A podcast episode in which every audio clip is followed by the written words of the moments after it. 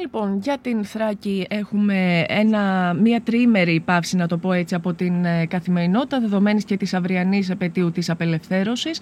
Έχουμε και το προσοχέ Σαββατοκύριακο όμως, που ε, σχεδόν κάθε εβδομάδα οι θεατρικές επιχειρήσεις Λεμπέση μας δίνουν όλο αυτό το διάστημα τη δυνατότητα και δει σε, σε, εμάς τους λίγο νεότερους, να το πω έτσι, να παρακολουθούμε θεατρικές παραστάσεις που άφησαν το δικό τους στίγμα στα θεατρικά εγχώρια δρόμενα και άλλο ένα τέτοιο παράδειγμα με ένα έργο κλασικό θα το χαρακτήριζα εγώ και είμαι σίγουρη πως ε, αντίστοιχα θα πράτατε κι εσείς την αυλή των θαυμάτων του Ιάκωβου Καμπανέλη μια παράσταση η οποία γνώρισε τεράστια επιτυχία όταν ανέβηκε αν δεν κάνω λάθος στην περίοδο του 1998-99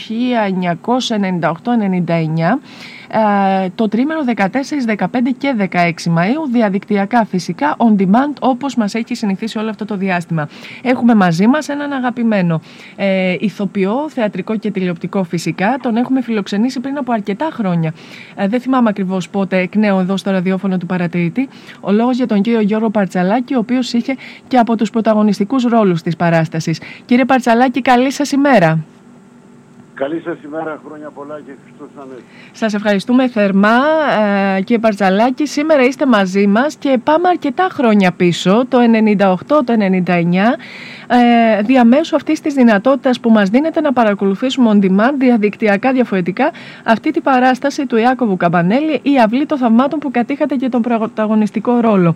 Ε, να μας πείτε δύο λόγια, κύριε Παρτσαλάκη, για την παράσταση και κυρίως πώς είναι να ταξιδεύετε διαμέσου της τεχνολογίας μία εικοσαετία και πλέον πίσω. Ε, πρώτα πρώτα να για το έργο. Θεωρώ ότι είναι ένα από τα σπουδαιότερα νεοελληνικά έργα ε, στο ελληνικό δραματολόγιο. Έχουν γραφτεί αρκετά, αλλά θεωρώ ότι είναι από τα κορυφαία. Είναι όλη η Ελλάδα συμπυκνωμένη μέσα σε αυτό, μετά τον εμφύλιο.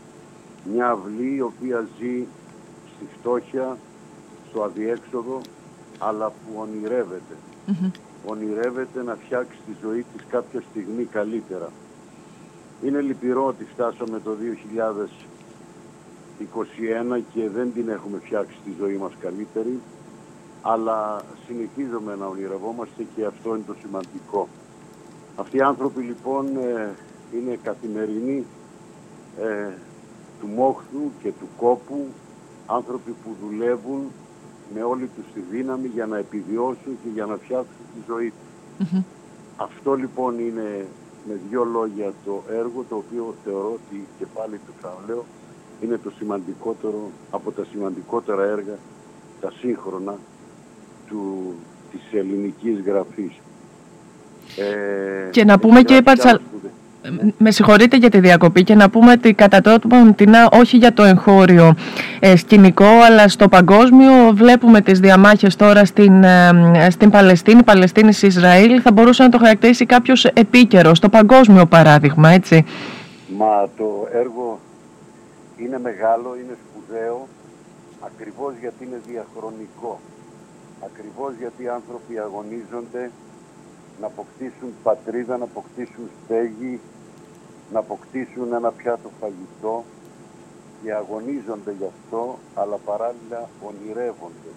Ονειρεύονται για το αύριο να είναι καλύτερο.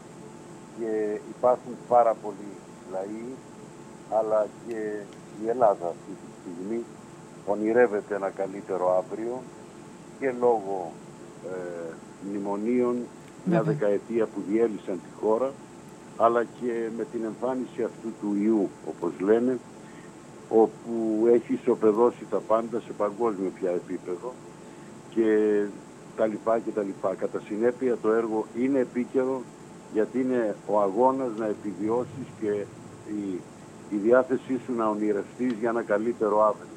Mm-hmm. Και αυτό είναι το έργο κλασικό, γι' αυτό είναι διαχρονικό, επειδή μιλάει, μίλαγε, θα μιλάει και θα μιλάει και στο μέλλον. Γι' αυτό είναι σπουδαίο. Μάλιστα. Πώς είναι κύριε Παρτσαλάκη τώρα να βλέπετε τον εαυτό σας, ε, ε, είστε και τηλεοπτικός μεταξύ άλλων ηθοποιών, έχετε συνδέσει το όνομά σας και με μεγάλες τηλεοπτικές επιτυχίες, το θέατρο βέβαια είναι διαφορετικό.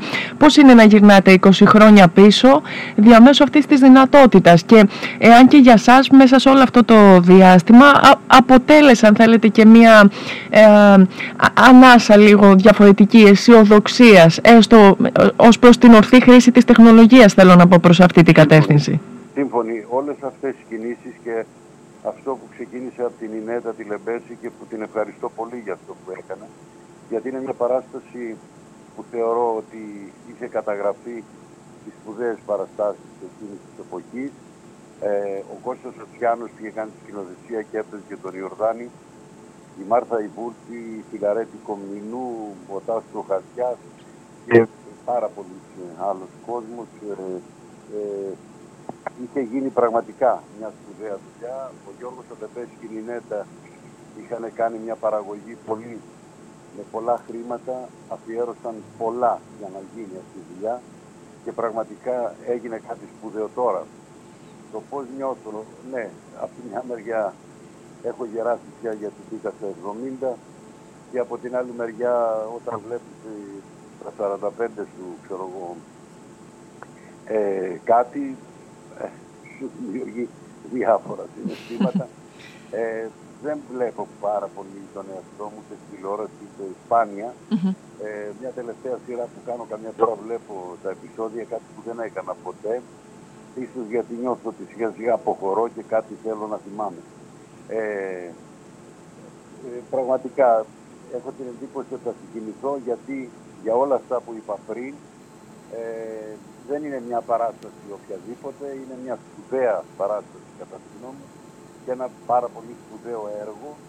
Και με συναδέλφους οι οποίοι ε, τους εκτίμησα βαθιά, ε, κάναμε μια δουλειά που ήταν με πολύ αγάπη και αυτά που συμβαίνουν στον ελληνικό κινηματογράφο και που βλέπουμε και ξαναβλέπουμε τις ταινίες, τα βλέπουμε γιατί οι άνθρωποι κατέθεταν τότε τη δική τους, τα μέσα ήταν πενιχρά και ελάχιστα, αλλά κατάφερναν δίνοντας τη δική τους να βγάλουν κάτι πάρα πολύ αληθινό. Σαφώς. Γι' αυτό και ο κινηματογράφος ζει ακόμα, γι' αυτό και μας λέει πράγματα, γιατί εκεί μέσα έχει ψυχή.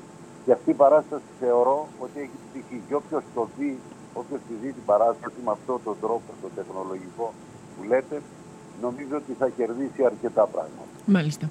Κύριε Πατσαλάκη, ένα τελευταίο ερώτημα θέλω να σας κάνω, γιατί νομίζω ότι όλα τα υπόλοιπα θα τα δούμε και επί μέσα από αυτή τη δυνατότητα, καθ' όλη τη διάρκεια του τριημέρου, 14, 15 και 16 Μαΐου που μας δίνεται αυτή η δυνατότητα. Ε, ε, θα ήθελα ένα σχόλιο για το πώς βλέπετε το κομμάτι του πολιτισμού, πλέον αδικημένος καθ' όλη τη διάρκεια αυτής της α, πανδημίας. 28 Μαΐου δίνεται η δυνατότητα για τα υπαίθρια θεάματα και ακροάματα. Περιμένουμε με ανεπομονησία ιδιαίτερα τις θερινές παραστάσεις τις ε, θεατρικές. Δεν ξέρω αν θα σας δούμε ενδεχομένως και σε κάποια. Ένα σχόλιο όμως για όλη αυτή την περίοδο για σας, για τους ανθρώπους τους πολιτισμού, τους πρεσβευτές του πολιτισμού της, ε, της χώρας μας. Το σχόλιο μου είναι πολύ σύντομο. Ε, δούλεψα 15 χρόνια στο Εθνικό Θέατρο. Ε, υπήρχαν πάρα πολλές παραστάσεις που όλο το Υπουργικό Συμβούλιο και όχι μόνο το μεγαλύτερο των βουλευτών έβλεπαν τις παραστάσεις. Ε, υπάρχουν ε, πολλοί ε, υπουργοί του παρελθόντος και βουλευτές και άνθρωποι που ασχολήθηκαν με την πολιτική που έγραψαν θεατρικά έργα.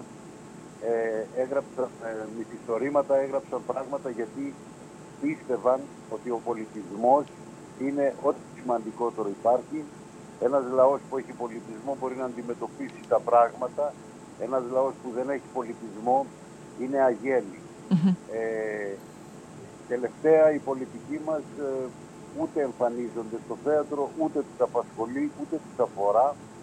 Ε, είναι λυπηρό, θλιβερό και αν πάνε, πάνε για να βγάλουν φωτογραφίες, πάνε για να, ε, να εμφανίσουν τα, τα, τα προσόντα τους, τη δυνατότητά τους να είναι στην πολιτική, για το ΕΦΕ κτλ. Mm-hmm. Και σε καμία περίπτωση για τον πολιτισμό.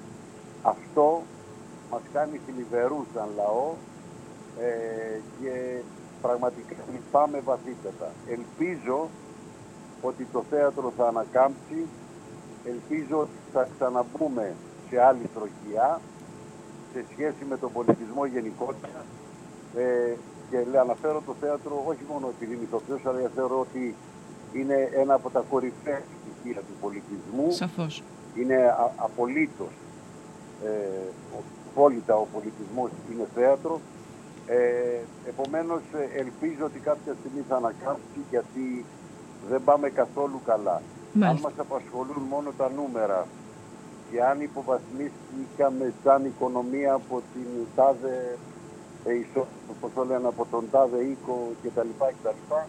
Εάν όλα είναι λογαριασμοί και αριθμοί και εξέλιξη τεχνολογική και χάσουμε τον πολιτισμό, νομίζω ότι θα πάψουμε να υπάρχουμε και σαν λαός και αυτό είναι γενικότερο πια mm-hmm. παγκοσμίως. Γι' αυτό και άνθρωποι σπουδαίοι δεν βρίσκεις και δεν είναι ότι δεν υπάρχουν, υπάρχουν. Απλά είναι σε άλλες κατευθύνσεις.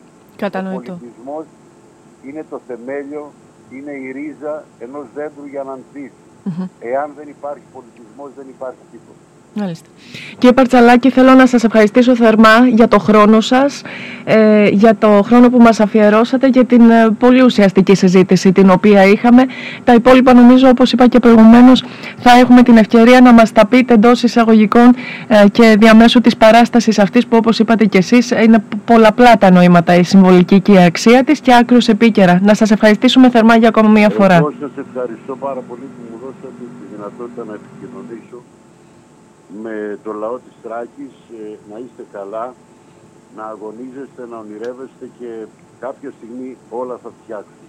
Αισιοδοξία χρειάζεται. Να είστε καλά. Καλή σας ημέρα κύριε Παρτσαλάκη. Γεια σας.